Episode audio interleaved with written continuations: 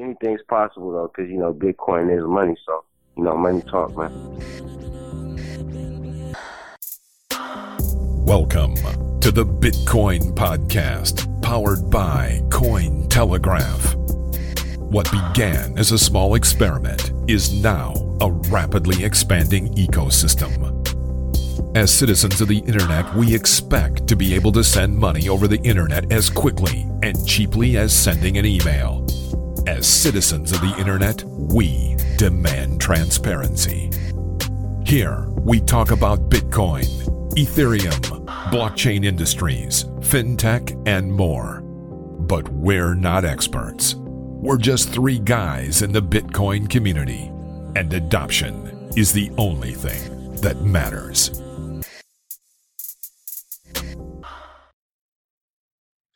Everybody, welcome to the Bitcoin Podcast, episode number 121. I'm your first host, Marcello. And I'm host number two, D. and Corey. I brought it Yeah, how do you follow that? I Yeah, brought it down. That's how we're I'm not opening even- the show. I'm not even trying to follow that. It's and Oh, I thought you were gonna go with the hairband scream as well. No, can't do it. I'm not going to do it today. sometimes, sometimes I just feel like doing a hairband scream. So We should do a music video where we're like in a in a factory and there's sparks for some reason, and we're just As long, jock as rocking. we're, as long as we're dancing in an old factory, I'm okay with that. Yeah, did you say jock rocking? jock rock. we're jock rocking. I don't even know what that means. Exactly. But first, we need to find an old factory. I'm pretty sure there's got to be one in Detroit. Yeah, we'll go to Detroit.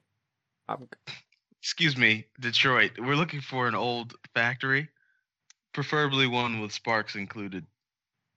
Detroit. We've got some jock rocking to do. Anyways, tell tell the people what they need to hear. Oh, well, they, they need to hear about uh, escrowmybits.com. dot com. It's super duper easy, and it, it only takes three steps. All you have to do, if you choose the service, is register and deposit your Bitcoin. Then the seller, the seller will ship the item. You will check the goods and release the funds. It's super fast and easy, and they even offer you uh, the ability to split the fee with the other party. Um, and they also offer Bitcoin Extra with a locked exchange rate. So if you're thinking, man, I don't think they've thought of everything, they've totally thought of everything. So Escrow My Bits was personally created to solve all the problems wrong with the type of escrow services currently around. And their goal is to make using escrow as simple as possible. So Corey, D, and I, we want there to no longer be any excuses on why not to use escrow. That's why we tell you every single episode to use that service. So start that escrow process. Go to their website. Make sure you sign up for that newsletter and stay up to date where you can uh, escrow your shit with Escrow My Bits.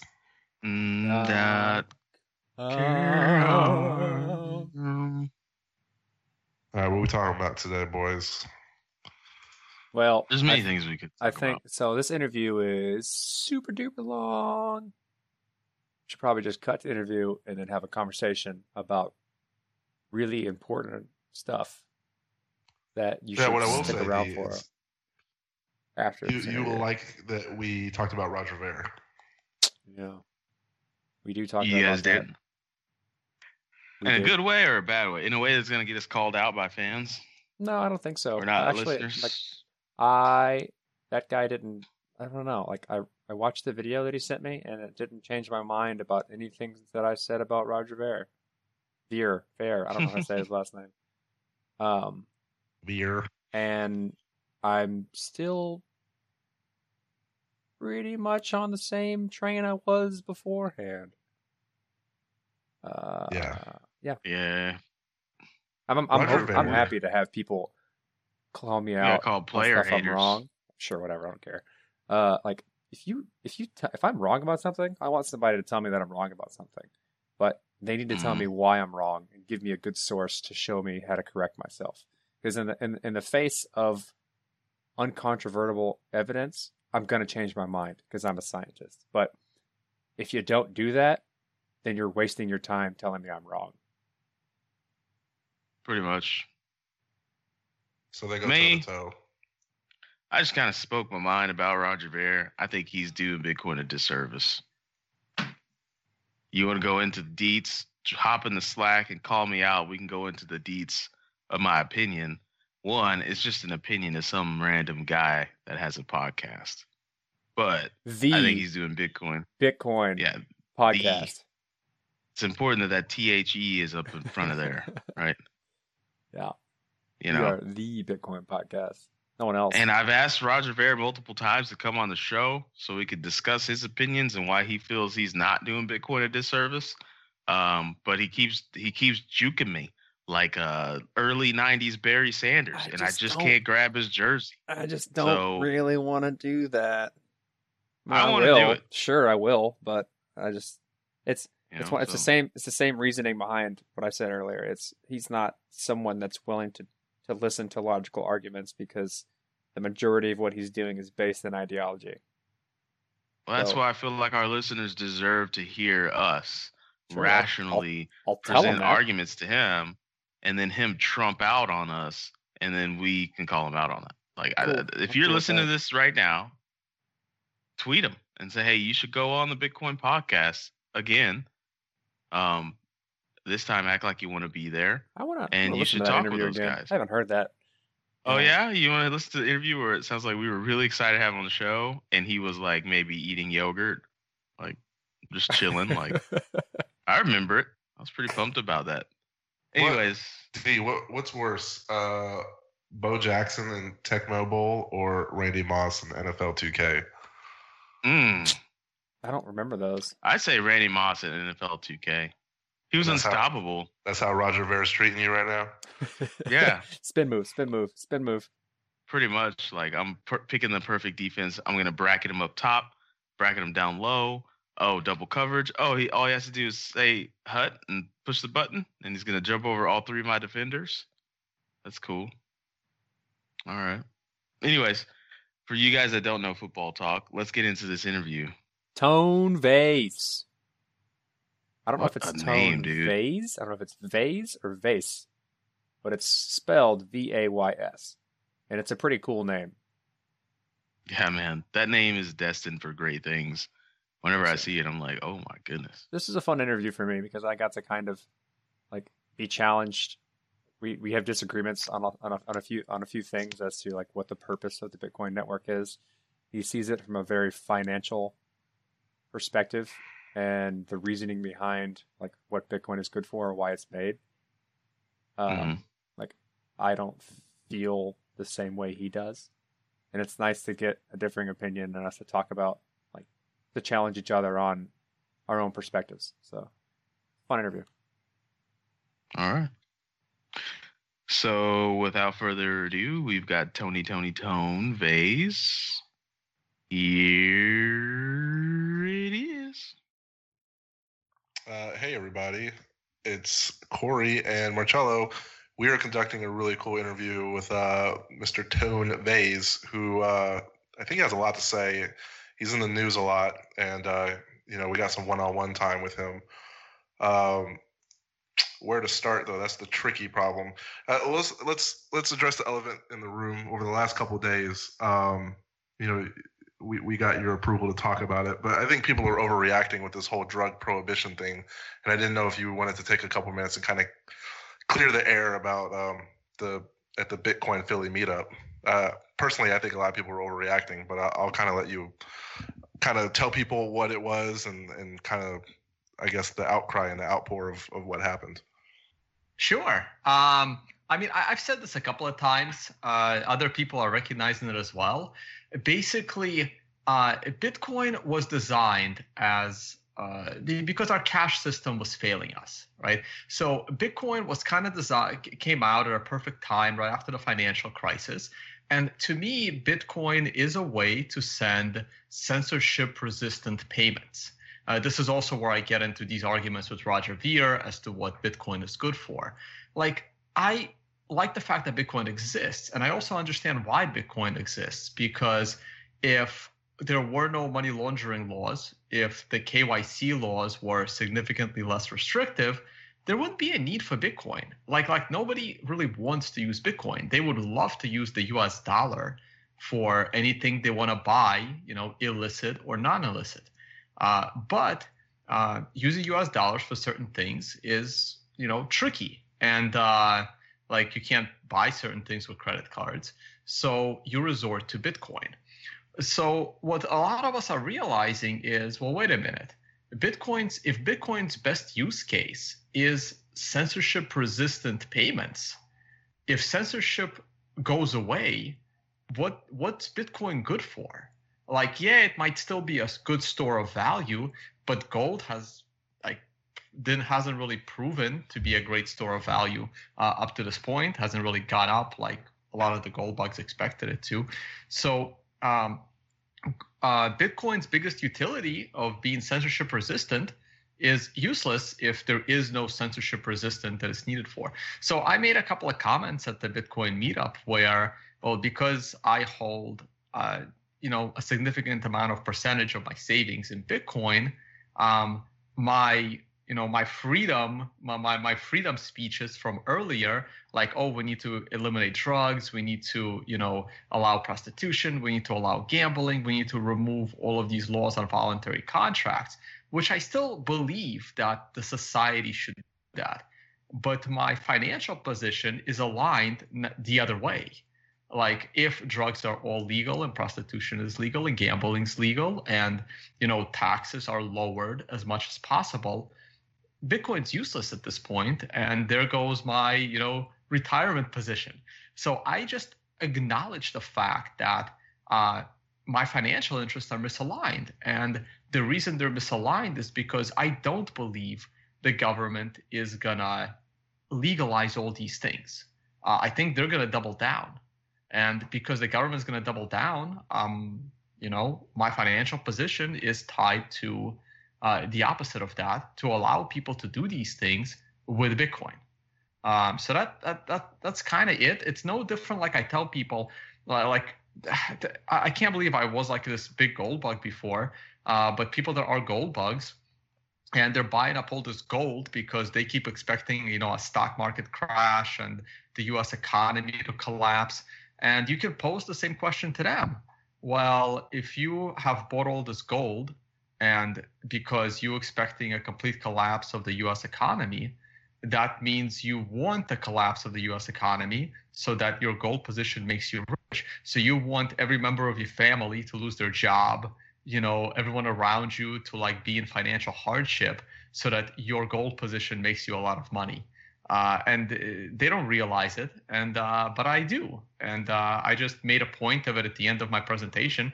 And it's also like you do like a one hour presentation and then you say like one minor thing in the middle of it. And then everyone picks on that little thing forgetting you know the other 58 minutes of the presentation.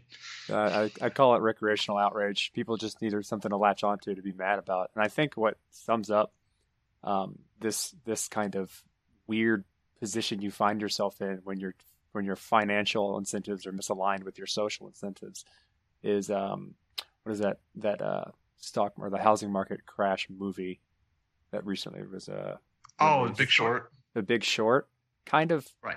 gives you a really good illustration of of what exactly this is. All of the people who invested in the stock and in the uh, housing market crash celebrating when millions and millions and millions of people lost their lost their complete wealth and they're just celebrating the fact that they were right and they have a lot of right. money, but they're still living in a world where they they, they don't want these people to suffer, but it's an inevitability of like of the way you see things going, and to right. understand exactly. that these two things exist at the same time is not being ignorant and at least seeing you know what what's what's real. Right, and, and, and again, it's it's weird, right? So they blame half of the financial institutions that profited from it, and they also blamed the other half of the financial institutions that went bankrupt and uh, people lost their jobs. And I was at Bear Stearns during the collapse. That was a company that went under. Mm-hmm. Like I feel like I am not terribly like. How do you feel about the idea? Where because Bitcoin wasn't, in my opinion, necessarily built for the reason of censorship payments. It was it was built to solve the idea of changing or creating digital scarcity for the first time or, or enabling digital payments on the internet without a without a trusted third party. Well, you don't trust particular business or corporation or centralized service. You trust a decentralized software or protocol to do a payment, to do a, a transfer of value. And that was the first time you could do that on the internet. And there's plenty of use cases with that being the reason. If you don't Right, make censorship the foundational part of it. I- I believe censorship resistance was the foundation. I mean, the fact that it's like finite, that's just you know a property that you know he chose. Uh, Satoshi chose that. Um, I think Bitcoin would just as well if it had you know two percent a year inflation forever.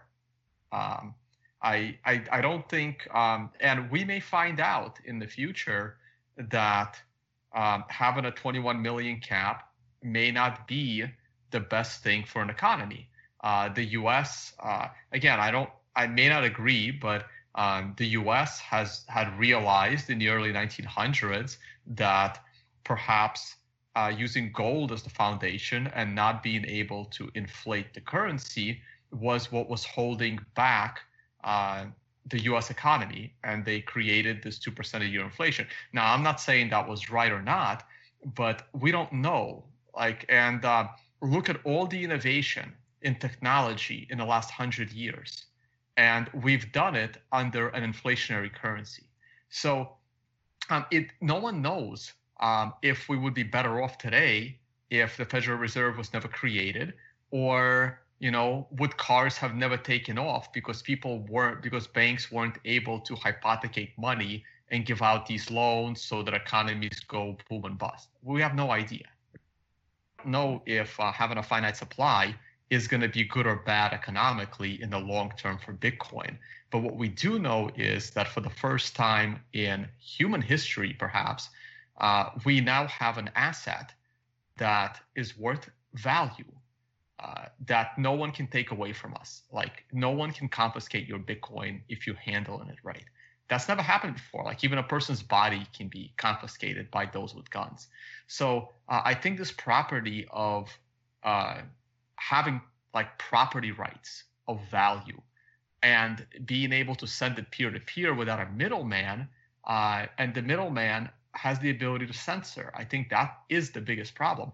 Uh, middlemen aren't bad. It's when middlemen start, you know, telling you what to do uh, with with whatever message you're sending. That's the problem. So I actually do believe that censorship resistance was the primary goal. you find it somewhat ironic that as we deal with this scaling, which we'll probably get into later as to like proper ways to, to scale the network, but like currently the, the what's what's happening now is that in order to scale the network, we have to take transactions transactions off the chain. And there's essentially two ways of doing that. You can do it through a service like Coinbase, which essentially has an open ledger, a free ledger, which allows users to transact Bitcoin, quote unquote Bitcoin, within their service for free. And when they take it out of the service, they then pay they then pay on-chain fees. Or you have layer two solutions like what would be the Lightning Network that does it on a protocol layer that just minimizes fees but doesn't require the trust in the service. But that can't be done unless the protocol of the Bitcoin blockchain changes, which doesn't seem to be happening. Like it's we're going back to a centralized censored model from something that you believe started out to be for the whole the whole point of it censorless. Okay, you want me to comment on those? Oh, sure, please. Yeah, this is Okay. conversation. Have at it. Right. Um, uh, okay, so I agree, right? Um, like right now, Coinbase is not a censorship resistant value transfer. Coinbase is a middleman on top of the Bitcoin blockchain that removes the censorship resistant uh, resistance aspect, right? Because if you're paying uh, another person through a Coinbase channel, they can, you know, reject your transaction. And they've done that to a lot of people by, you know, telling them to take their business elsewhere. Don't use gambling Um, sites, for instance. Like Correct. Right. Exactly. And you have to watch, you know, if you're going to send money, if you're going to send Bitcoin into Coinbase, you now have to pay attention where it came from, um, things like that. Right. Uh, and uh, we do need SegWit, right? Like if we can get SegWit, because SegWit fixes transaction malleability. It's not the only thing that SegWit fixes, but it's one of the things SegWit fixes we- transaction malleability. Can, I, can we stop and address that really quickly? I want I, I would Sure. like to for to, to reiterate that the the purpose, the initial purpose of SegWit was for fixing transaction malleability. It's just over Correct. time it ended up having these ancillary benefits to the network, and now it's being purported as the scaling solution based on you know quote unquote core, which isn't necessarily true. It's a it's a it's a prerequisite for other scaling solutions. It just happens to have well, it, a bit of scaling. no, it's both. No, no, it's both. There's there's a scaling solution built into SegWit that you know fits for a maximum up to four megabytes worth of data into a one megabyte block.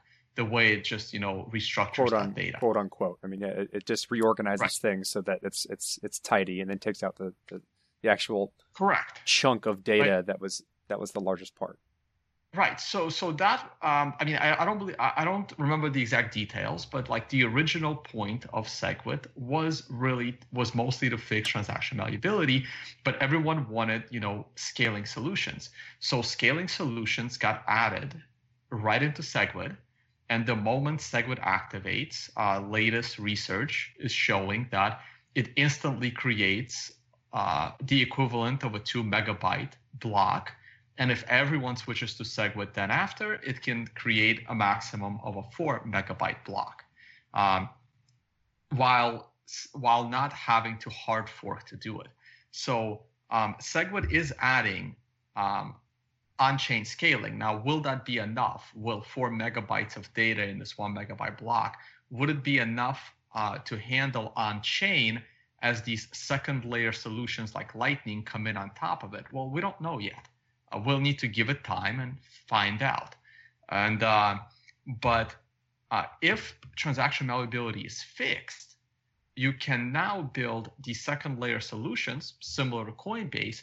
Only these would be censorship resistant because those would be uh, they wouldn't need a trusted middleman. And until transaction malleability is fixed, they are very, very difficult to do. Uh, they're still doable, but they're difficult to do to the point where no one is really attempting to create a payment channel on top of Bitcoin um, while transaction malleability is a bug because you know they don't want to waste like a year or two of programming effort solving something that they know is a bug that that may that will eventually be fixed. So there is one there is one gonna- one company trying to do it, and that's the yours yours network. They've built Oh, they a are. series of a series of I guess they they consider them smart contracts on top of the Bitcoin network that doesn't require SegWit to work. And they've been doing Right. it for a long time, which is a testament to one the difficulty and two the potential not payoff if SegWit goes through. Right, exactly. So not many not many want to do it, right? So everyone is kind of like delaying. Um, but instead, the developers are working on Lightning Network now because you can test Lightning Network in Bitcoin testnet that has SegWit. And this is another reason why a lot of the core developers would like to see SegWit get activated on Litecoin because then people can play around. I mean, like I don't I don't believe transaction malleability needs to be fixed on Litecoin, but um, Litecoin people aren't again like there's not enough motivation to create something like Lightning on Litecoin. But if the Bitcoin core developers uh, are have already built out the code for Lightning, well, it's great if Litecoin can adopt SegWit just so you can play around with those Lightning channels hmm on top of Litecoin to see, you know, is it stable? Is it working? Is it a good thing? Is it a, you know, are there problems? And um, so that's kind of my view on it. So if you really want cheap, fast, uh, private payments on top of the protocol, you should want SegWit because then it brings about Lightning. Now we can then get into a discussion. Well, if everyone is using Lightning in the future, will there be enough mining reward for the miners on chain? Yes, absolutely. Okay. Well, so that- it, it, it's, it's a function of a few things. It's a function of one, if you have a scaling solution, then you need the number of transactions that take advantage of that solution to offset the number of traction, transactions you're taking out of the initial blockchain. So, if, say, for instance, the Lightning Network goes through and is working, then we need to the number of transactions that would be placed on the regular blockchain that go to Lightning Network need to be vastly more Right, but but then wouldn't a smaller block help that? Right. Again, th- this is the argument I don't understand from the Bitcoin Unlimited big blockers. Right. So they're complaining that uh, transactions are too high and miners are making too much money in transaction fees. But if Lightning Network is a viable option, then miners won't make enough money in transaction fees, right? So it's it's like this circular argument. So then you go to them and say, okay, so you're gonna have uh, you know your team with a president and a secretary and everybody else, and are you going to be the the Federal Reserve of the future, like meeting every six weeks and deciding what the right mining reward is, right? Because right now you're saying it's too big, and now and then you're saying the future is too small. So how do you? So you're saying that you know best. Uh, it's just weird. Like I don't understand. Like I don't understand how you can complain that it's too big and it's going to be too small. In, in the, the interview you had with, with, with Roger Ver, he mentioned it. Like I think you asked him. Maybe it wasn't. No, it wasn't him. It was with um, Johnny from Blockstream. He asked if he believed in um, a healthy fee market, which is essentially what you get when you have a backlog of transactions on the actual blockchain. Is people, you know, essentially um, increasing the fee in order to prioritize their transactions, saying it's worth more in order to be included into a block faster, which creates a market of how much it's worth to be put into the foundational layer of the blockchain. And he and Roger Ver says no. So he essentially believes that we should be able to try and fit unlimited amounts of essentially free transactions on the blockchain, which But th- that's not can't ever happen. You have Right. unbounded demand for free transactions, and if you're not paying for the security that the blockchain offers, then what do you like? Then the miners aren't properly incentivized to use that much computation to verify almost nothing. Right, and, and and there are so many other problems. Like miners would then be incentivized to create as big of a block as possible, especially if these miners are in China, because they would get you know a leg up in finding the following block, while the rest of the world validates what they found. And the bigger that block is, the harder it is for the rest of the world to validate that block. That's one problem. The other problem is the size of the blockchain. Um, I mean, I'm I'm I'm creating my SegWit full node now to support the network. Been downloading this thing for like two or three days now, um, and uh, it's almost done. I, I'm on. Uh, I think I have like one year to go of data da- to download. it's a hundred. It's 110 gigs. Yeah. What do you think happens if you increase that? By the way, Ethereum blockchain is now bigger than the Bitcoin blockchain. No, And Ethereum blockchain is only like, 20 two- gigs. No, it's not. It's, It's- past Bitcoin now. Yes, it is. not check- from check it out. I have. Google it. I have a uh, I have a full node running in my in my office. It's around 20 gigs. What do you mean? I, I already seen like messages like people are tweeting it out. The Ethereum blockchain has uh the the total cumulative size of the Ethereum blockchain is now bigger than Bitcoin's. I Are you sure yours wrong. isn't pruned? I'll have to check again, but I'm pretty sure it's not. Double double check on that. I will. Um, It's in my I've- I've office. I'll have to check tomorrow. But if that's the Yeah. case, it's it's is that a testament to people using it more? I mean, I I feel like hundreds of gigabytes isn't that big of a deal in the as technology scales. Currently, that may be a giant percentage of people's spare spare room. Ah, okay, And well, That's it's- part it's of the a- scaling solution of of what these like currently no network scales properly to a worldwide global platform. it, it's it's a little bit of a big deal to the average person, right? You're right. It's not a big deal to a company. It's not a big deal to Roger Ver, but big deal it's a big. me. de- But I'm also a tech may- person. I'm a, I'm, I'm, You're a I'm tech person, quote unquote right? nerd. Right, but um, it's it's a little bit more of a big deal when uh, people are asking me um, how to how they can set up a full node instead of just you know going to Bitcoin.org and reading very clear, simple instructions. Mhm. So so it's a big deal to some of those people, um, and uh, exponential functions can really creep up on you. They can really creep up on you. Uh, but again, the, the, that's not the biggest problem, right? Like downloading 100, 200 gigs, that's not the biggest problem. Again, the biggest problem would be, you know, giving miners all this control to create, you know, their own block. And uh, I mean, the, people keep saying how mi- mining is already centralized and miners have too much control, but you want to give them more control? by allowing them to, you know, create blocks with no data in them and create blocks with infinite amount of data in them. Just whatever helps those miners continue to mine the following block. Is there is there like it opens up another variable in terms of how you can game theory the system, how you can try and manipulate the set of rules that are in place to make more money than what was intended by those rule sets. And is is there like a certain way in which if Bitcoin Unlimited went through, that the miners just collude to decrease the size of the block because it increases fees? I mean, uh, it, it, it, it effectively they've makes. Do, but they've been doing that. I mean, uh, Antpool has been doing it forever. They're still doing it. Just take a look at Whale Panda's tweets. I mean, just the other day, like even a few weeks ago, he's like, well, everyone else is mining uh, one megabyte blocks. Why is Antpool mining 750 uh, thousand kilo, uh, 750 kilobyte blocks instead of a full meg? You know, everybody. I mean, I can I can just send you the link. Hmm. Sure, send it to us. We can put it in the show notes.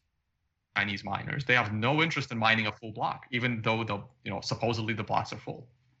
Could that be that they're doing this this backwards um, smallest transaction first prioritization and which which which transactions they include in the block in order to um, kind of decrease the mempool. There's a there's a recent blog post by um, Dr. Gün Sirer um, on this on hackingdistributed.com where he talks about I guess the the attempt to try and reduce the mempool actually having a negative effect on um, the entire network system based on people trying to prioritize trying to get rid of all of the transactions by getting taking the smallest transactions first and including as many of those as possible instead of prioritizing the largest fee per kilobyte transactions in the mempool and at including those first so it offsets the kind of ways wallets can guess on what's the correct fee uh, when submitting transactions as well as prioritizing the actual valuable transactions in the network and not spam. Interesting. No, I, I haven't seen that article. Um, but yeah, no, I, I, haven't seen that article, so it's hard for me to comment.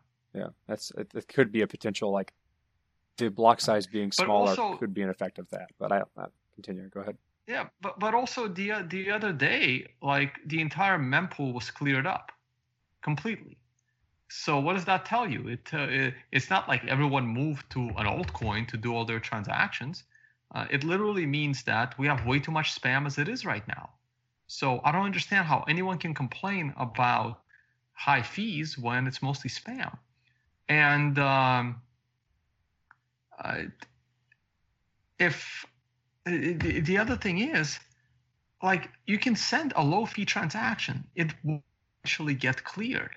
The problem is transaction malleability doesn't allow you to do transactions on top of transactions, right? Mm-hmm. So you just wait. And um, uh, I'm sorry, like people complaining that, oh, the block time takes too long. I mean, I run a business and uh, it takes three to six months for a credit card transaction to settle.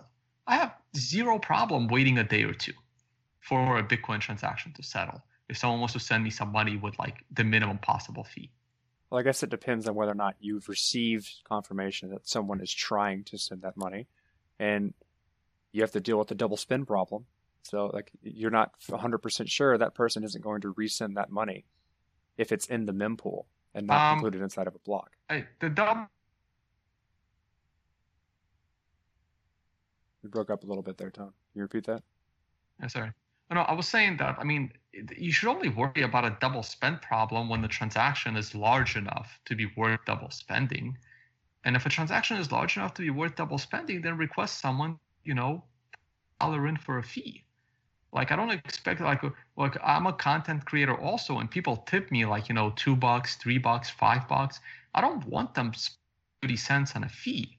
If you're mm-hmm. gonna send me five dollars, you know, put a two cent transaction fee but if you're going to send me a few hundred bucks or pref- or a few thousand bucks and you don't put like a 50 cent transaction fee then then who's the idiot well that comes into you know, account i'm sorry like, that's, that's more use cases of what this technology offers. I mean, this is like just having people be able to donate you um, small amounts of money. Is that a use case for Bitcoin? Is that something that Bitcoin was created for? Because if this block scales to very large transactions, that's something that's not necessarily feasible anymore. Well, on chain, perhaps not. Uh, well, i- again, in the beginning, everything was a use case for Bitcoin because nobody was using it. So anything went, right? So right now, is on chain micropayments uh, a good idea? No, it's, it's not a good idea right now because you know transaction fees are expensive and it kind of spams the network. Um, will we be at a point where on chain uh, micropayments are possible? I'm not sure. It looks like that's not going to happen. Um, and that's not a problem for me at all because um, I, I don't want Bitcoin on chain to replace Visa. It's not Visa is not a is not the big problem. I, I want it to stay as censorship resistant as possible. And it's the bigger transactions that are important, not the small ones. And I know this is where, you know, people attack me and like, oh, you don't want the entire continent of Africa to use Bitcoin. And I'm like, no, that that's not true. Um, they will be able to use it with a second layer that makes it even faster and cheaper. But no, they may uh, doing it on chain um, can hurt the most important property, which is censorship resistance. Because, like, look, right, this fight has now almost created two bitcoins killing everything. Shelley, you what, got what, anything what, to add what to are we really fighting? for? Yeah, I want to know if, if the scaling debates you have between you and Ver, if you feel that they're progressive, or do you feel like at the end it's just. I, I think most people concluded that the argument was won by those who are shouting the loudest. Do you feel like you know you're going to do another one with them? Did you feel like it was a wasted effort? You know, what are your thoughts?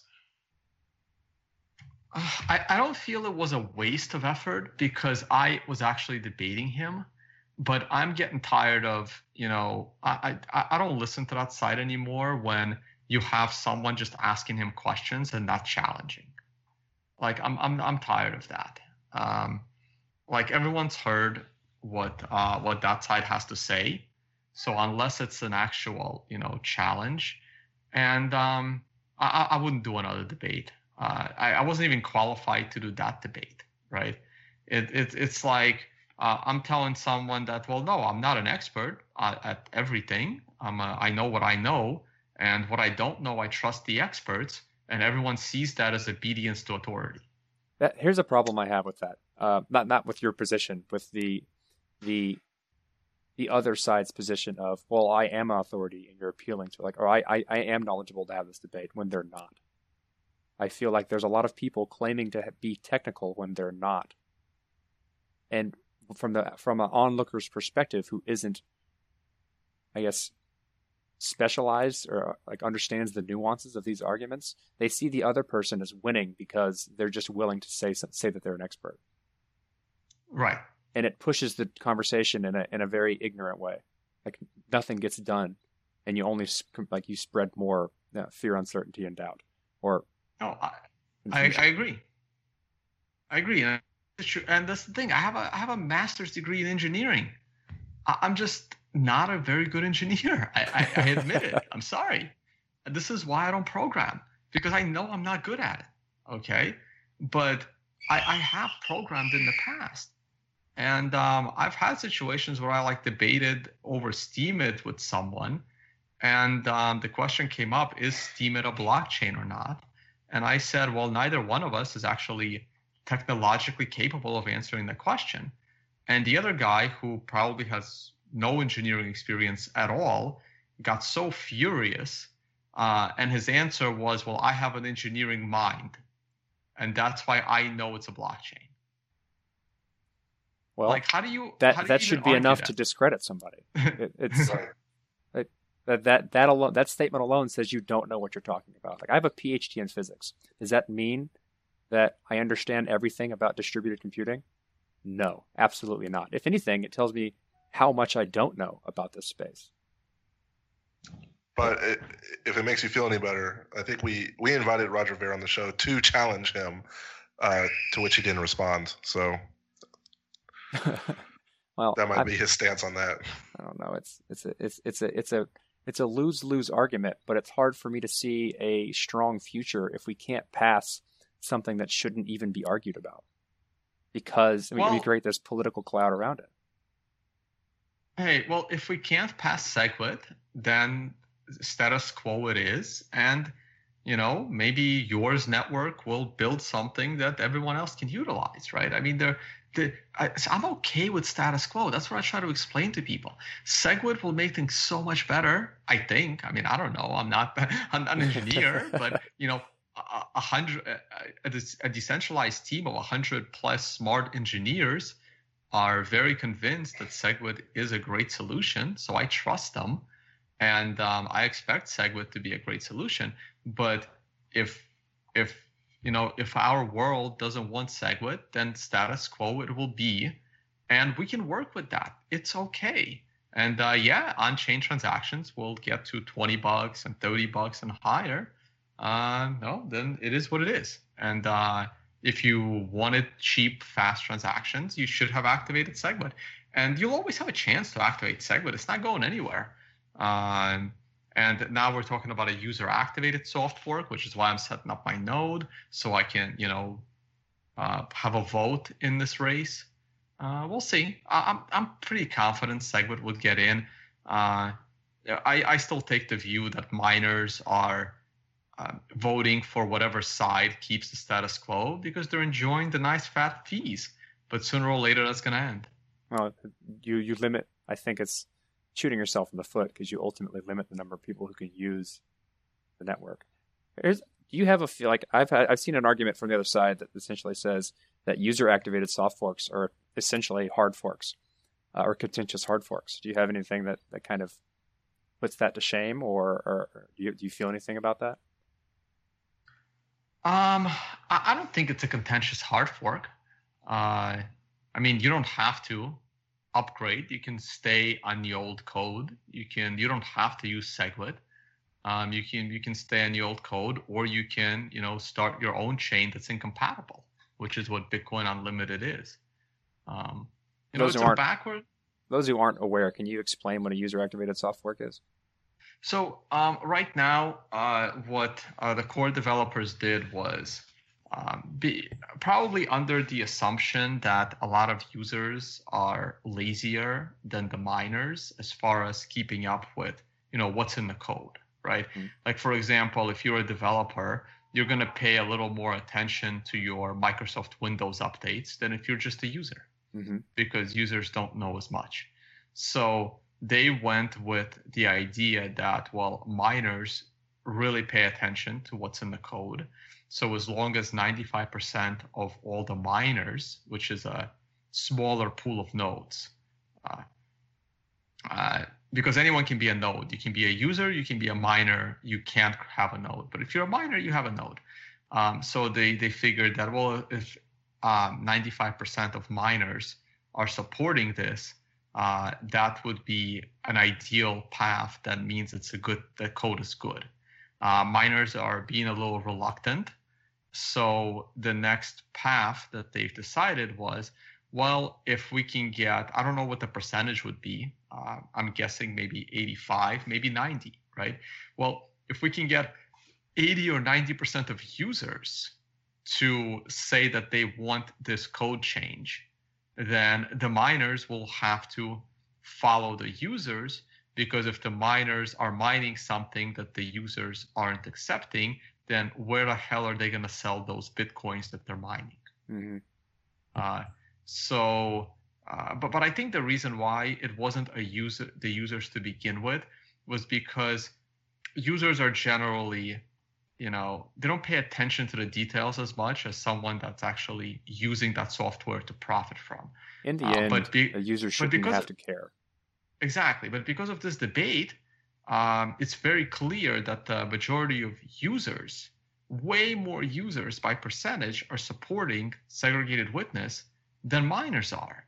So uh, now the view is well, it- it's clear that the users are paying attention, and if users want X, then they should get X.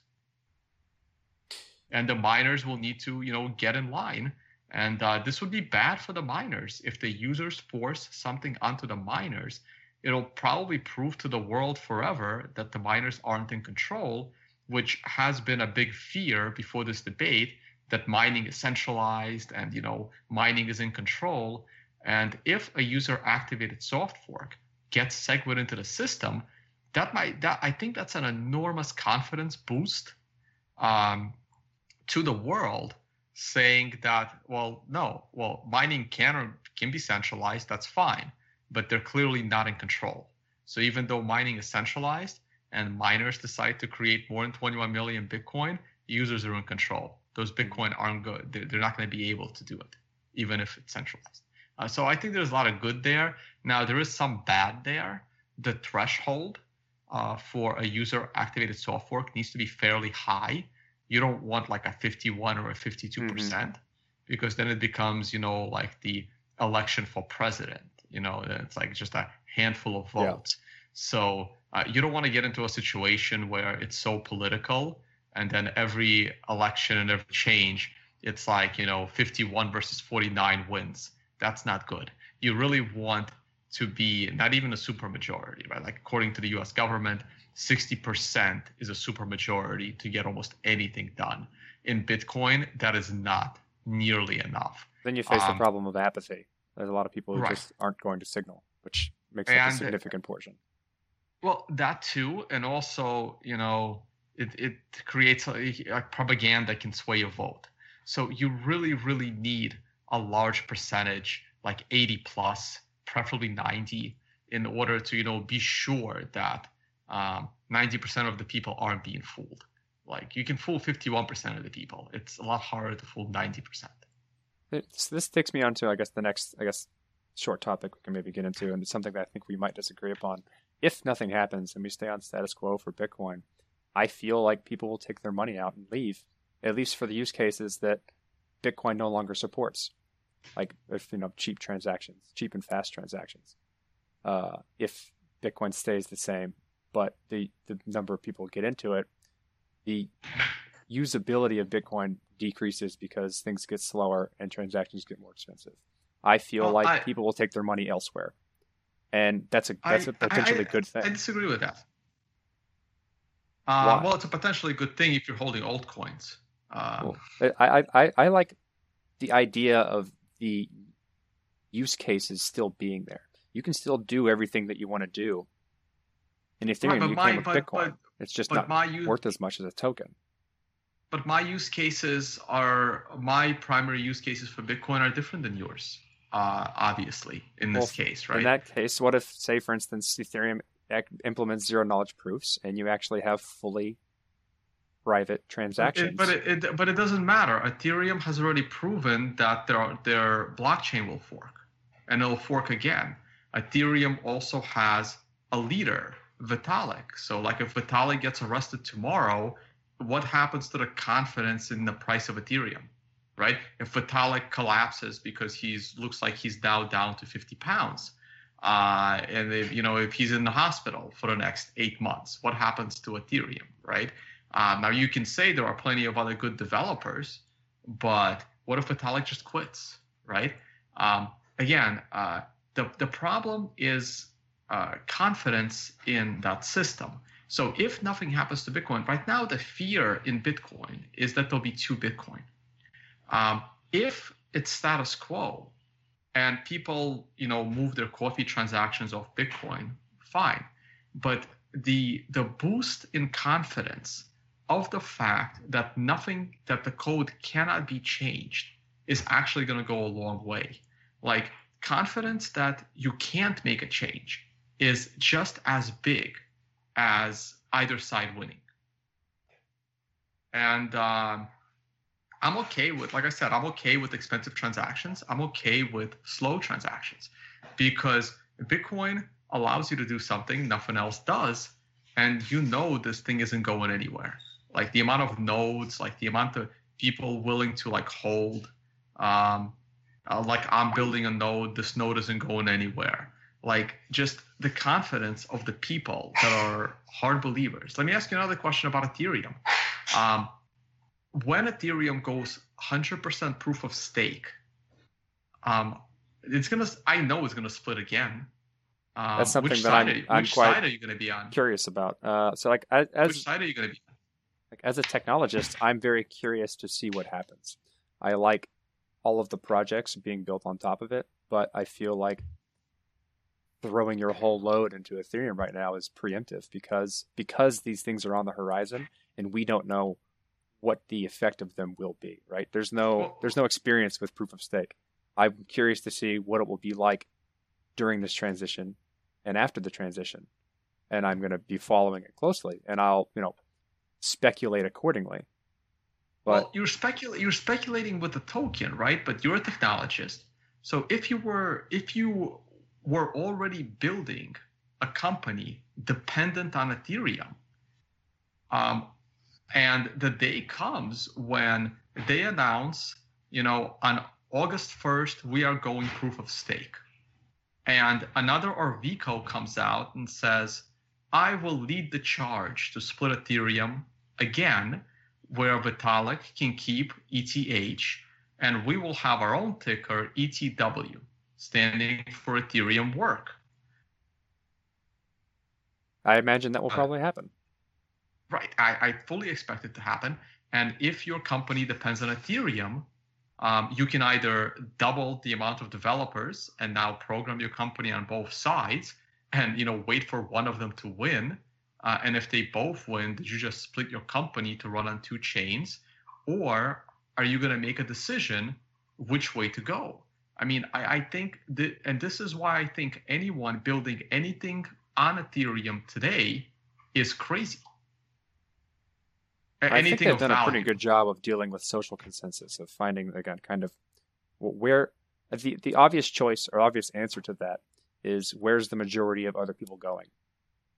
You want to stay where everyone else is because the whole point of using Ethereum is that you can leverage everything else that's using Ethereum. Everything speaks the same language, and so you're you're kind of relegated to the social consensus of where, where, people stay. I agree. I well, that- that's fine. That that makes sense, But right? you need to understand that if you're building something on top of it.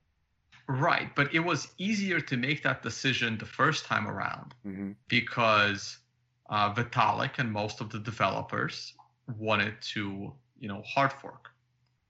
If the next time around the talent pool is more even, see, right now the talent pool of programming between Core and Bitcoin Unlimited, I mean, it's not even close. No, that's like not. the right.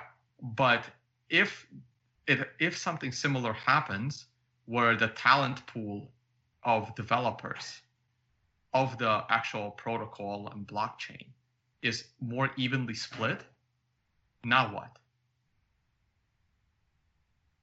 It's hard to say. You don't know. We're all living in an shut- you- experiment. It, it's, Right. there's Well, nothing right. saying. Well- Go ahead. Continue. Sorry. Right, I'm sorry. No, I'm just saying, yeah, it's all fun and games until there's billions of dollars on the protocol, right? um, th- this is why this wouldn't have been a problem back in 2011, even for Bitcoin, right? But now it's a big problem even for Ethereum, uh, because now there's a lot of money on the line. And uh, in that situation, you can say, well, I'm going to wait and see where the majority is, but that means you might have to shut down your business for six months while you figure out which chain is the dominant one and what if they're fairly even afterwards? Uh, again, these are questions nobody knows the answers to, but to me, it feels like no one is even addressing that they're a possibility. Like I was raising a huge alarm bell the moment I heard about the DAO, how the Ethereum is just going to be stolen. And everyone just made fun of me and told me to go read the white paper and how it can't happen. No, that So, was uh, certainly certainly not true. yeah. Uh, I mean, it's at the end of the day, Okay. this technology essentially allows people to communicate better and more efficiently over the internet, and and and change value over the internet in a very decentralized, censorship-resistant way. And, but it's still very very young. Like what's what keeps Bitcoin propped up right now as the number one is basically its network effect in the current infrastructure that's been built. right. But that's all propped up by the confidence in how Bitcoin works. And if you eroded Agreed. that, the the throne of the the central cryptocurrency can be taken essentially by whoever feels whoever True, gains that but- confidence.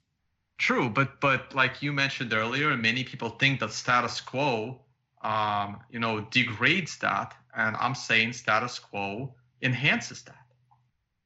Uh, status quo enhances the fact that it it enhances its stability as a protocol that you can't make a change so easily.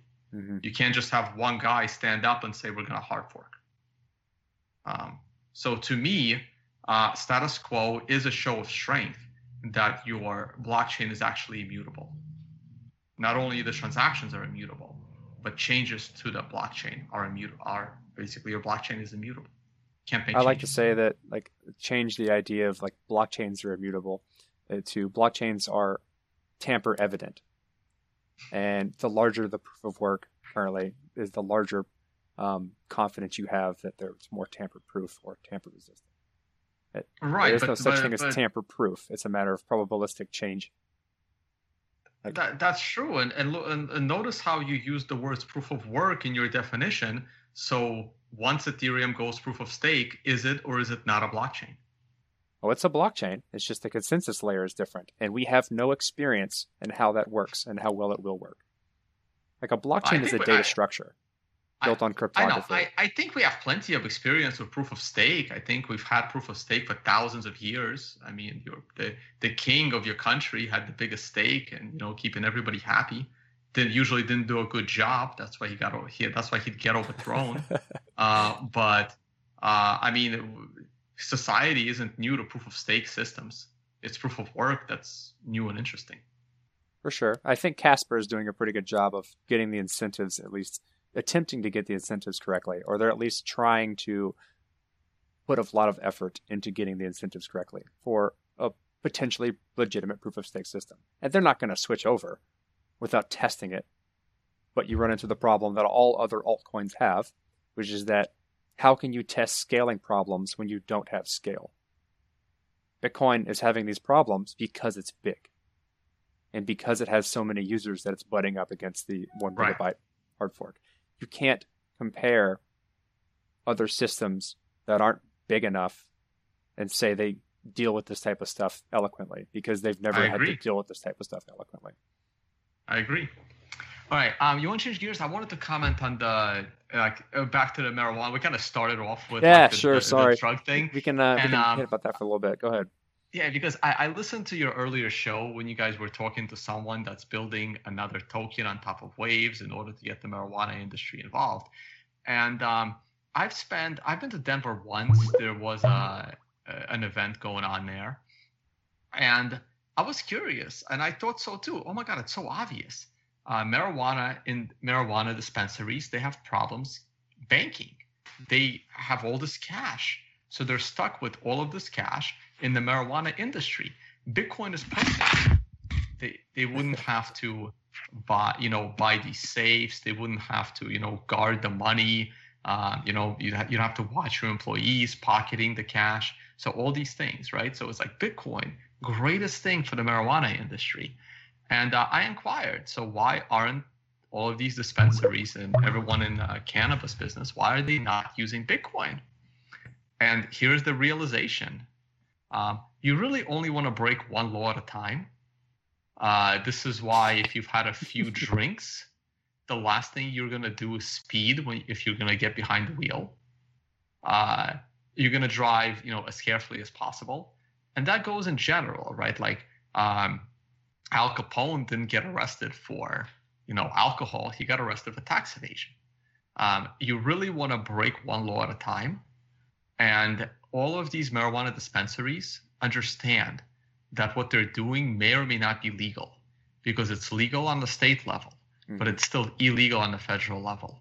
So they know they're in this, they're on the on the line. They know they're on the line. One day their foot is over the line, one day their foot is on be- behind the line.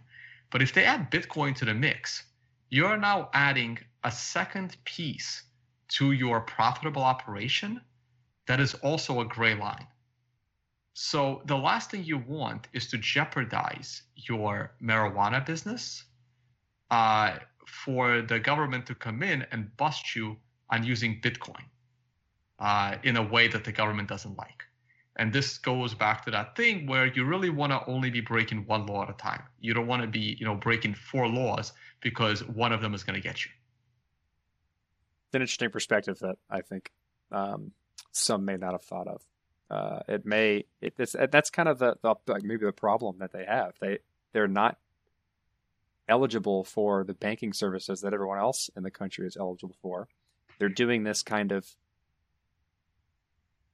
line walking where they're doing something that's legal by the state, but the federal government doesn't necessarily like, so they may have issues there. But they have to deal in cash, and you can be damn sure that taxes associated with that, the way they do business, probably aren't being properly uh, accounted for, which could be another issue and how people like they, they have they put they've put themselves in a scenario where it's almost guaranteed to be incredibly difficult to run business, but it's incredibly lucrative. Well, right, of course, because they're willing to take the risk to potential. They're willing to take the risk to break federal law under the protection of the state law, and and they're being compensated very well for taking on this risk. Now, those that add Bitcoin to the mix may be able to be compensated even more.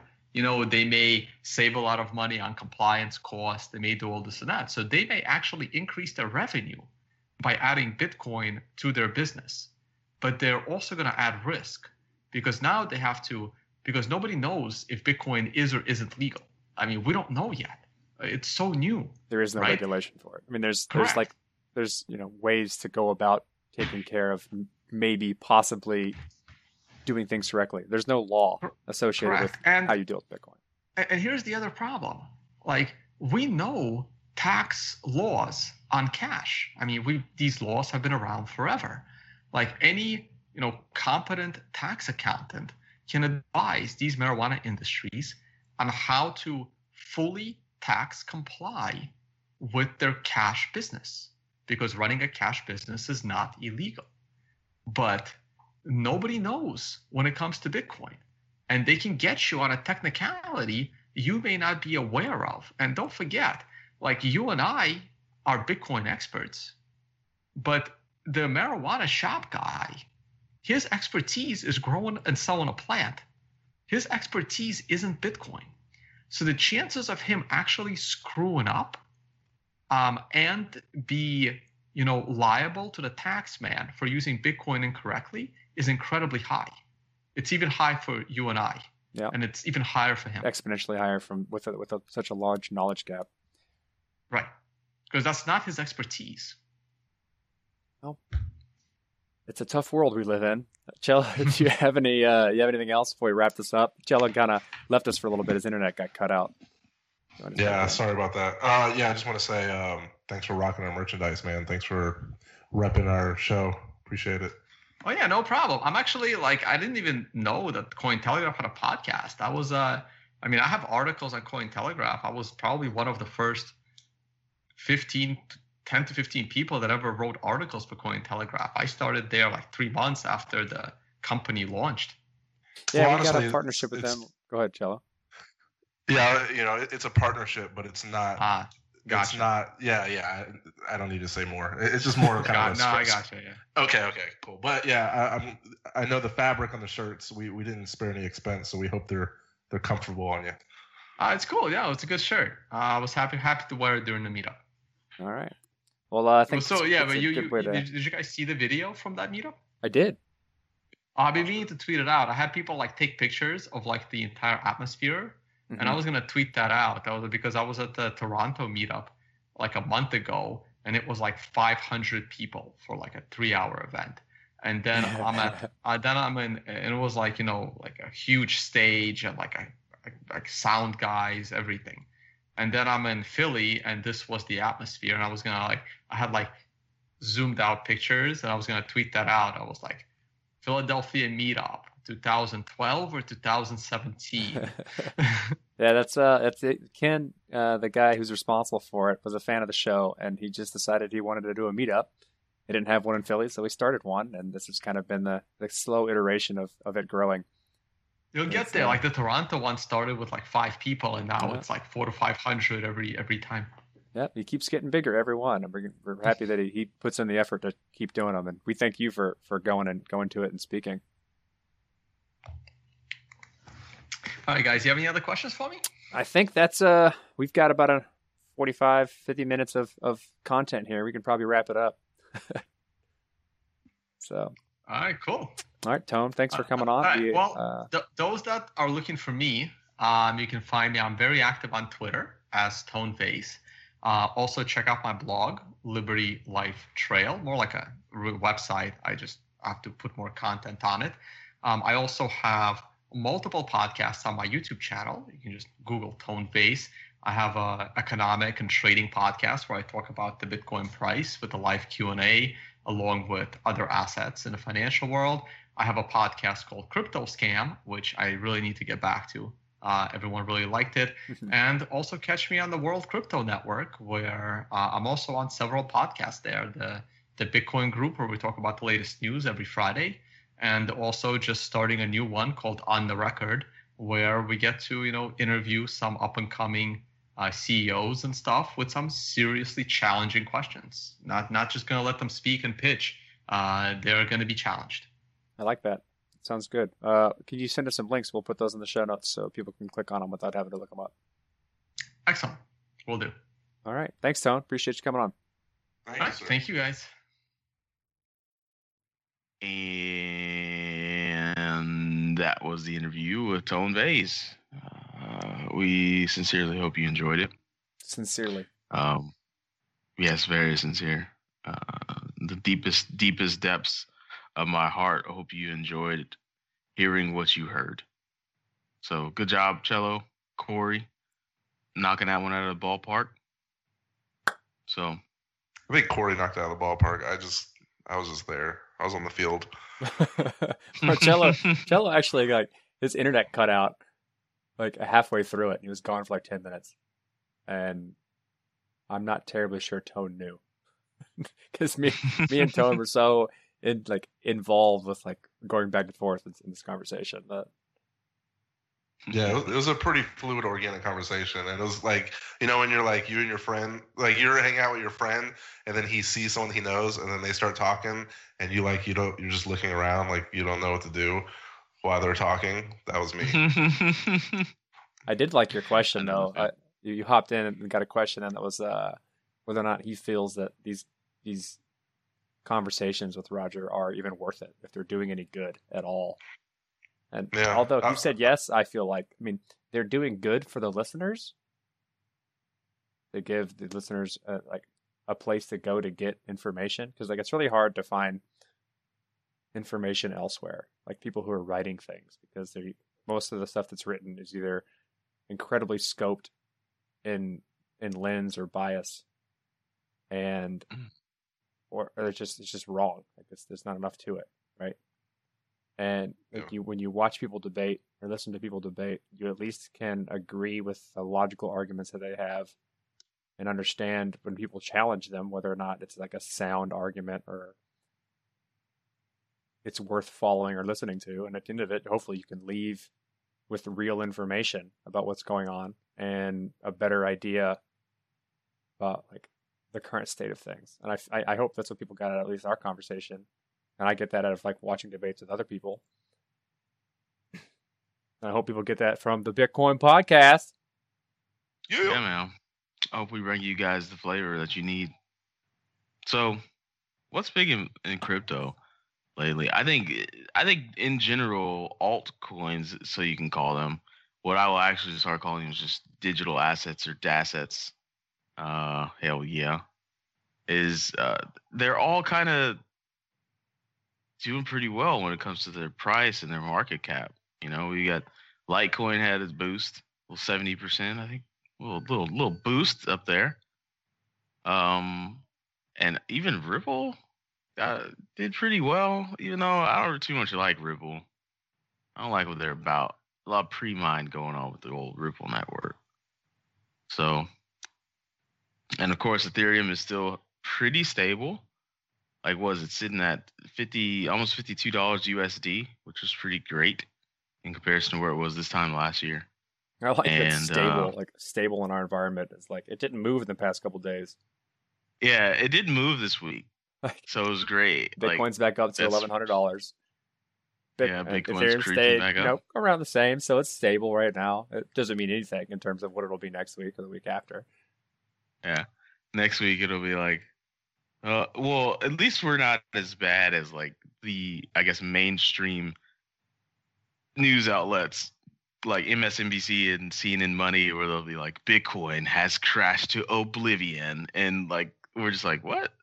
It went down a couple hundred bucks. It's not a big deal, but I guess that's a big deal for for a lot of people when it comes to ad- assets. Well, my mom, my mom was like, uh, like she sent sending me text messages like, "Is everything okay?" I was like, I thought she was worried about me, but she just kept asking about Bitcoin because she bought some Bitcoin, and she kept every now every time she checked the price, it was like completely different than what it used to be. And she's like, "What's going on?" And I was like, "That's that's that's old hat. The shit happens. Yep. Just wait, That's just Bitcoin. sit on it and wait. I told you, don't put money in there. You're not you're not worried about that you're worried about because it's gonna move, and you could be twice as much or half as much next time you check. Don't know. See, but what I'm discovering is, is that's a hard thing to tell people though, Corey, because everybody worries about where they put their money, and nobody really has a firm grasp grasp on that investors like temperament, where it's like, what do you mean put money somewhere I'm not, I don't want to lose, I don't want to lose any of my money, so why would I be like concerned Well, about that? Well, the thing is, is that if you watch Bitcoin on a day-to-day basis, it looks incredibly volatile. You're gonna have a bad Yeah. time. If you, it, I'd say almost any almost any point in history, if you put some money in Bitcoin and then never looked at it again for the until the next year, you were happy. Mhm. Can I can I suggest something? Sure. If I think you should go by Corey's advice, and I think you should use a website called CoinWink.com, and uh, you can get specific alerts when the price goes above whatever you choose, and when it goes below whatever you choose. And the good thing is, is it's open source, so the emails they're not kept on the database, so you don't have to waste your time watching the price from day to day. You can rest assured and uh, use that website. Where'd you hear about that? Uh, That's a good just, you know, just just through the peanut gallery. You know, it's a good Hey, little I'm website. looking at it right now. That is a pretty good little website. Hey, CoinWink, send us some money. We'll Send we'll boost your shit. We'll boost your shit all day. We'll ne- we're never gonna mention you again unless you sponsor.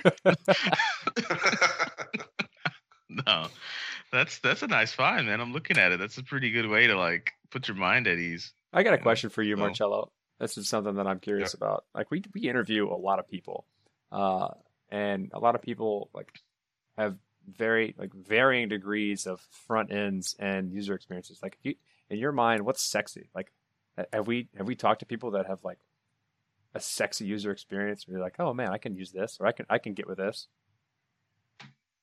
no, because I think a lot of people share the ideology that you do, where who cares what it looks like as long as it works. And I think that's we're in that stage of crypto where we're just trying to find things that Whoa, work. whoa, whoa, whoa, whoa! Whoa. I don't feel that way. I feel it's it's no, I it's, it's I'm very subtly different. There's no reason to think about what it looks like until it works. Uh, yeah, I guess that's a subtle difference. Um, Yeah. so I if guess it you're don't work, like, who cares what it looks like? That's pretty much Yeah. what it, it needs to work first. But I tell you still what, feel I- that the work, like how it looks and how you use it, is yeah, almost as important as how it works. It just I think it has to work Shapeshift first. does a good job, and I was a big fan of yours before he he he stripped it bare. Um, but nothing really stands out really on a, on a sexy level. What That's about you guys? Anything comes to mind? I- I've I've Is been a big Bitcoin fan of the new framework, like the, the new HTML5, JavaScript, like this this flat framework. You know, everything's reactive, everything's you know, cool. You get pop ups and shit. I like Yeah. I like having a smooth, intuitive user interface, and I think a few people get that right. Uh, and it's it's base it's mostly the Ethereum space, like because I think because of the developer tools, almost give you boilerplates and toolkits that start off with that stuff, that those people automatically learn hmm how to use those platforms or frameworks to build what they're trying to build. You know, Yeah, I, I kind of like um when it comes to sexiness and Bitcoin, I, I only look view it as like a long term savings account that's good for me now because Bitcoin this two year debate has really drained me my like give a f. I I should say it's really drained me because to me I'm not even a technical guy. I see an obvious route to take. You know, I don't even have to get into the details to look at the obvious decision. But you know, it's been this two year drain. So Bitcoin to me is very is very unsexy. It's like when you've been in a very long term relationship and just like you don't even like sex has been out the window for a while and like you don't even want to bring it up. The honeymoon like- phase is over. yeah, the honeymoon phase is over. It's been like a good solid three weeks and you don't even realize it's like, dang, it's been three weeks since I like turned off the lights. But I don't know. Maybe- that's maybe I'm Bitcoin just- feels. But Maybe I'm having an affair with an Ethereum, and that's why I'm so pumped and amped up right now. That it could be it, man. Because I was just gonna say that. Like Ethereum to me is very sexy now because it's, it's all the developers are going there. Uh, you, you even got uh the Brave Brave Software releasing their new coin on the Ethereum network. That Is it? You know, is it on the Ethereum network? I didn't. See It is that. on the Ethereum network. I didn't see that. You didn't see that? It's on the Ethereum I'm network. looking that up right now. Um, I hope I'm not wrong about that, or else I, I, feel they like just a douche. said I'm the, the sh- attention, their their uh, their attention asset. I didn't see anything about Ethereum, and I looked for it. Okay, well, I could be wrong there, but uh, Storj is moving to Ethereum. You know, like I was, I, one, I, I'm really excited about Storj. I thought They're an genius. OG of the Bitcoin Yeah. space. I keep saying Yeah, that a lot, but we're interviewing a lot of people who are like in the space in the beginning. Like they, he's, he Mhm. said this in an interview we did that they did their token, their ICO, the same day that Ethereum did theirs. Right. So you got to think of what was available in Bitcoin to do something like decentralized storage at the time, and how forward thinking they've been. Yep. And how old I, I was really excited about Storj. Uh, tried to get Sean on the show several times. Um, and they moved to Ethereum now. I just I feel like Ethereum is doing the things Bitcoin wanted to do, but Bitcoin is just moving too slow. And you know we're we're seeing this like new robust um, DASset cryptocurrency. I don't know what whatever you want to call it is happening. It's exciting to be a part of. Just Bitcoin's not no longer exciting me. I'll tell you one thing. So- Um, some people feel that's a feature, not a bug. Like that's something that Tone talks about, and and, and an interview we just we just got with is the idea of like the fact that you can't change something gives it the robustness of like confidence that people can't change it very easily. Like it's very very difficult to change, and that's a good thing. hmm lot of some people It's counterintuitive though. It's It it's is. counterintuitive. Well, Bitcoin is all. Let's face it though. Bitcoin's very existence is is counterintuitive. Like when you say Bitcoin is deflationary currency, people are like deflation. I don't get it. And then once when you say that the that phrase and you see people's eyes glaze over, you also realize they don't even know what inflation really is. So then it's like, okay, well, I'm not gonna open up that bag of worms. That goes But- back to the idea that, Bitcoin- like, what you said earlier, right? So like, shit, I lost my train of thought because I'm looking up this stupid Brave stuff. Uh, just continue. Like I'll find it later. I've lost it completely. Terrible. Um, Sounds like good it's ad question. time. When you lose Yeah, your train of let's- thought, it's ad time. Yep. this this lost train of thought is brought to you by Athena Bitcoin. Thanks, Athena Bitcoin. The most trusted name in all of ATMs, or Bitcoin ATMs, should I say. Located in H Town, Fort W, D Town, and Cedar Hill, and other U.S. cities. Download the Athena Bitcoin wallet on the App Store or Google Play. And for specific locations other than these Texas cities that we're so always fond of, he always says Texas cities every time, and, the- and other U.S. cities. Well, on my script, all I, all I got, all I wrote was like Texas stuff because that's all that matters to me. But it, if you're not in Texas, that's not going to matter to you. So visit athenabitcoin.com and find out the locations near you, and you can be as excited as me. And we're also brought to you by Athena Bitcoin's portfolio company, Bitquick.co, the secure, quick, and easy peer to peer Bitcoin marketplace where you can get Bitcoin for cash in as little as three hours. Maybe they've improved since they've been our sponsor. Maybe you can get it as little as like two hours and 50 minutes now. Maybe. We'll see.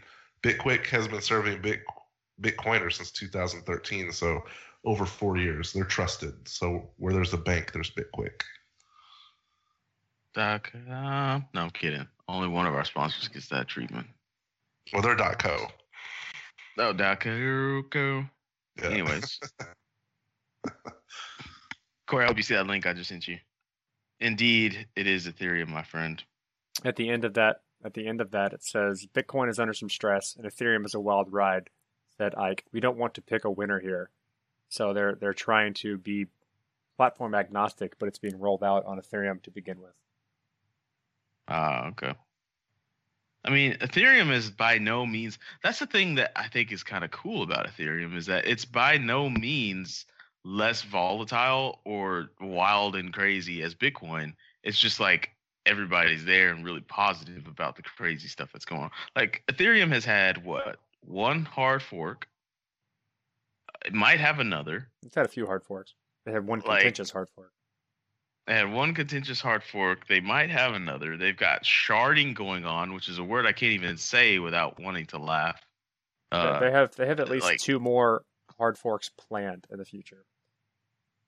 Yeah, it's you know ethereum's just as wild wild westy as bitcoin is it's just that it's really positive and the things that the projects that people are working on you can actually see a little bit of results too. And, you know so that's that's why i, I think ethereum's kind of sexy right now. I got i like ethereum. Holla. bitcoin needs to get together. Rootstock needs to do something. Like all these people were calling out. I hope if you listen to our show like it, you just become moved from within like internally motivated to go reach out to all these people and get them on our show so we can figure out what the hell they're doing. Like rootstock and and uh, who else in the bitcoin like blockstream when i heard about sidechains i thought it was going to rule the world and like there's been what two companies I Even like that trying Root, these Rootstock actually sends us emails to our Bitcoin podcast email. But yeah they need to send us a representative to talk to that's what they need to do For real. I've been hitting that dude up on Twitter forever. I think I got blocked. well, um, I don't know. We got anything else on the docket, Cello? I just gotta tell the great people about uh Equibit. That's just about it. All right. This What's next Equibit? docket item is brought to you by Equibit. Yeah. What is What's that? an Equibit? Uh, Equibit is building several apps that are decentralizing the securities industry. Now, the securities industry is just like the banking industry. It's filled with centralized intermediaries that clear and settle transactions. They handle shareholder communications and other labor intensive work. Well, these expensive tasks can now be replaced with peer to peer technologies that bring the cost of performing this work down dramatically. dramatically. Issuing companies dramatically, issuing companies, dealers, and investors with all the benefits significantly from cutting away this part of their overhead. So you don't have to deal with it anymore, man. For their main initiative, go to equibit.org. That's E Q U I B I T.org and sign up for that newsletter. Boom. Equibit.org. Org. Org. Org. There we go. There's the, there's the. I like it. Sh- And uh, shout out to Ken, shout out to Dylan, shout out to Aaron, the crochet obsessed lady behind Sweet Honey Crochet. Shout out to all the fans. We're gonna have a a uh, a new member of the community come in real soon. I hope you guys are excited. That's all I'm gonna say.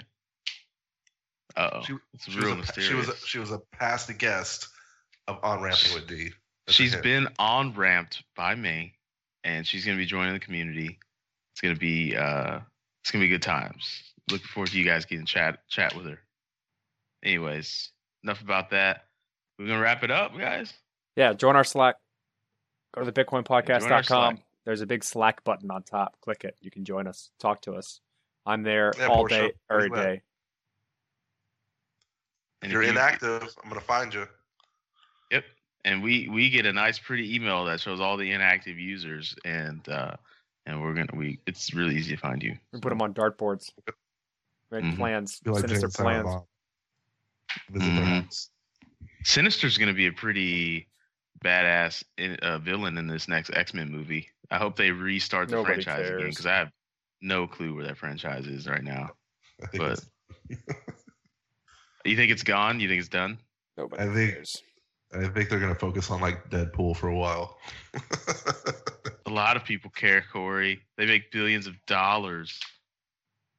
Whatever. it's too much. Whatever. Like I don't I don't want to see like it's, now it's gonna be like Justice League versus the Avengers, and it's gonna be like 90 superheroes on the screen now, and it's just like uh The same thing they did with the dude, video games, come man. on, man. Just start throwing all kinds of characters at you. You don't even know. They make them up. You bad ones. Just bad. Whatever. Who cares? But you guys and then they'll have that 16 more Logan movies. we thought uh, he died. Logan never dies. Hugh Jackman is literally dead now. We're gonna be like 60 years old.